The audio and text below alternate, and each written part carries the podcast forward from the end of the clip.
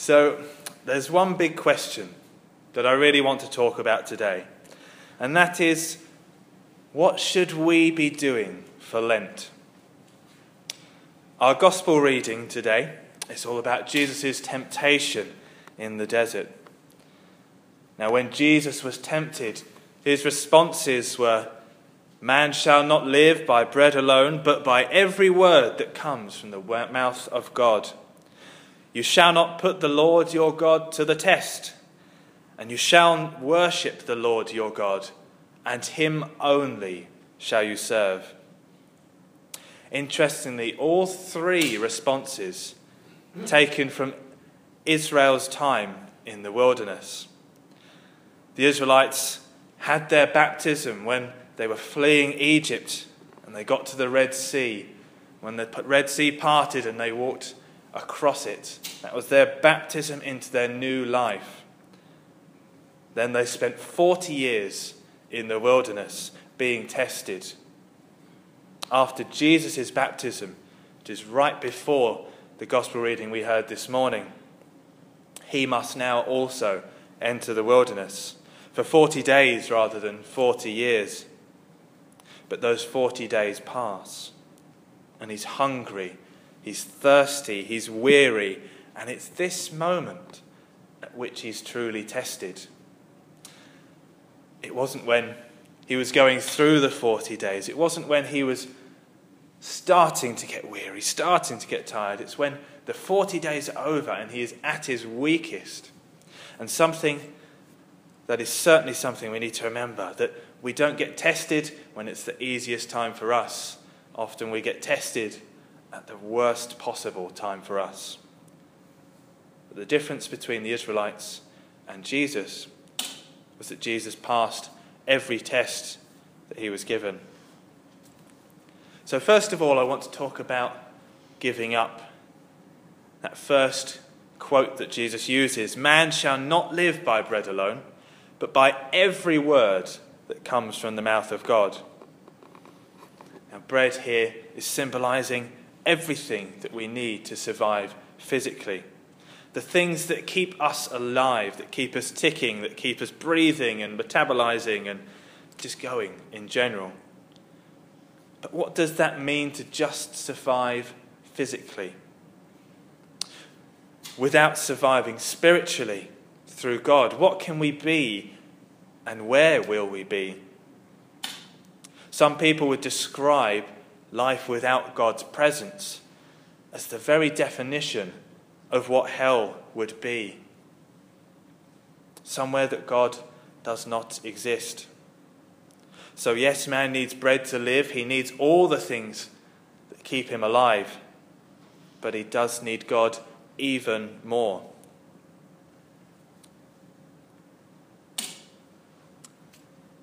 At Lent, by giving something up, by giving up one of these things that we need or we think we need, we're saying that nothing is more important to us than God.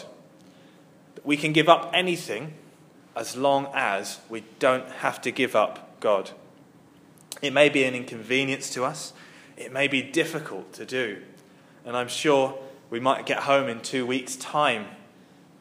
And I know I certainly have felt this and think, oh, if I could just have a nice cup of, or a nice plate of, or perhaps a nice bar of something, then I'd feel better. I'd I'd feel refreshed. My worries from the day would be gone, and I'd be able to be happier. I mean, after all, I deserve it, don't I? I've had a hard day. But by giving that something up, we say that we are not ruled by that something, that it's not the most important thing in our lives. I was planning on talking to you a bit earlier in the service about what we've given up for Lent so we could all share. But then, with the help of God and with a good friend of mine, I realized something very important. In Matthew, just a bit further on from where we are in the Sermon on the Mount, what does Jesus say about fasting?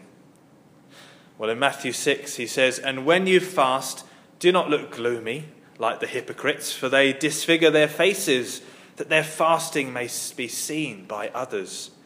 Truly I say to you, they have received their reward. But when you fast, anoint your head and wash your face, that your fasting may not be seen by others, but by your Father who is in secret. And your Father who sees in secret will reward you. Jesus' very own rule for fasting don't tell anybody, don't act any different, so that no one even knows that you're fasting or giving something up. How many times have we heard during Lent those conversations go on about, oh, my Lent's going to be so hard. I know you're giving up that, but I mean, have you not heard what I'm giving up for Lent this year? How difficult is it going to be for me? Come on now. Sometimes we hear it, sometimes we're part of it. So that is the one thing that I want us all to give up for Lent this year. I want you to give up telling people what you're giving up. Because then it's only your Father in heaven who can see what you're doing. Only your Father in heaven who can reward you. I've talked before here about treasures that we lay up for ourselves treasures on earth and treasures in heaven. As Jesus said, the hypocrites will get their treasures now on earth because people will pity them and they'll say, Oh, you must have it so hard giving up a chocolate for Lent or, or something like that. If we hold on for that treasure in heaven, then the reward will be much, much greater. So, as well as giving up, we must also be taking up more of God.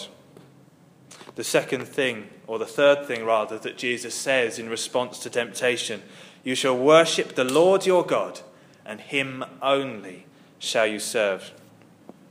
I'm going to go right back to the Beatitudes again, and straight after, or rather just after the Beatitudes, the Sermon on the Mount, to look at Matthew 6 once more.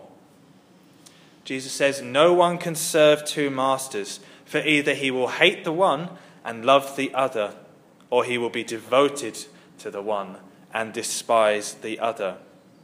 We cannot serve two masters. We cannot serve all our body's needs and serve God at the same time. Or perhaps I could put it this way we are all addicted to certain things in our lives, whether it's something we know about or something we haven't even realized. But there are things that we do, eat, drink, say every single day. It could be something as simple and silly sounding as a, having a cup of tea. Sometimes, if we miss it in the morning, by the evening, we feel that need to have that cup of tea. We are addicted. And we cannot be addicted to God whilst we're addicted to those other things as well.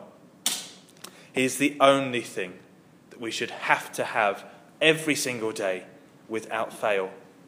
We cannot serve both masters.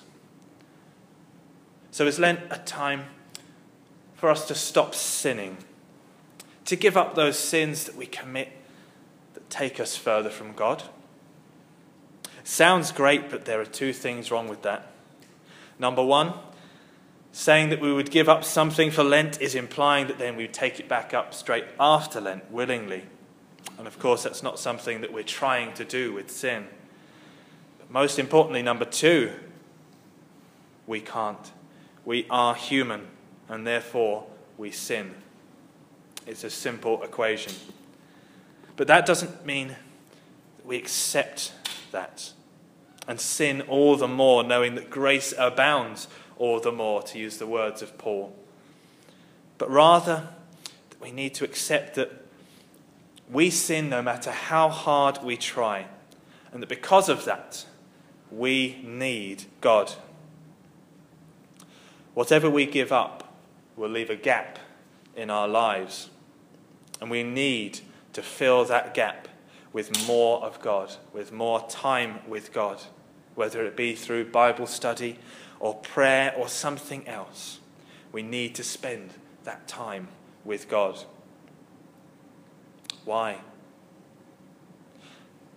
because giving up something without taking up more of God serves little purpose to our spiritual well being.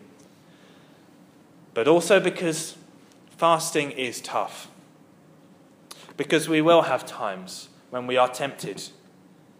Jesus had times when he was tempted in the wilderness, as we heard. We will need strength from somewhere to help us because we are not strong enough on our own. This is where we need to look again closely at our Bible readings from today for inspiration and help. When that temptation comes, as it inevitably will, what will our response be? First of all, to look at our reading from Romans. In this reading, we see Paul documenting those two great phases of human history sin and life, both through one man, different men, but just one man. Sin through Adam, but then life through Christ. And it's that redemption and new life that we get through Christ that we must cling to when we are tempted. We must keep our eyes on the prize. And I suppose you could say that, and you could imagine that the prize is at the end of Lent Easter Day, the resurrection of our Lord, our sins forgiven, a risen Christ, a forgiven people, and a reason to resist temptation. Secondly, I wanted to look at the best example of all of how to deal with temptation. It's quite simply Jesus' response to it. In our reading from Matthew, we had three statements from Jesus Man shall not live by bread alone, but by every word that comes from the mouth of God. You shall not put the Lord your God to the test, and you shall worship the Lord your God, and him only shall you serve. Now, yes, of course, the words that he is speaking are important, and the scriptures are relevant. But to his situation, there and then. The more important thing to take from this is that Jesus' response is the Word of God. There is no better response to evil and temptation than to use God's Word from God's book. So, how can we respond with the Word? Well, we just need to know it. Modern digital Bibles are fantastic for searching for a topic, a key word, a theme, but when it comes to that moment, the devil is not going to stop and wait for you to type in your search, filter your results, find your answer, and then respond. As Jesus did, a good, well brought up Jewish boy, you need to know your scripture. So read your Bible. Challenge yourself to be reading even more every day. As I said, if you're going to be giving something up for Lent, then there's extra time there. So use it to be filling it with God. Pray more. In those same extra time slots, pray for discernment, for knowledge, for wisdom.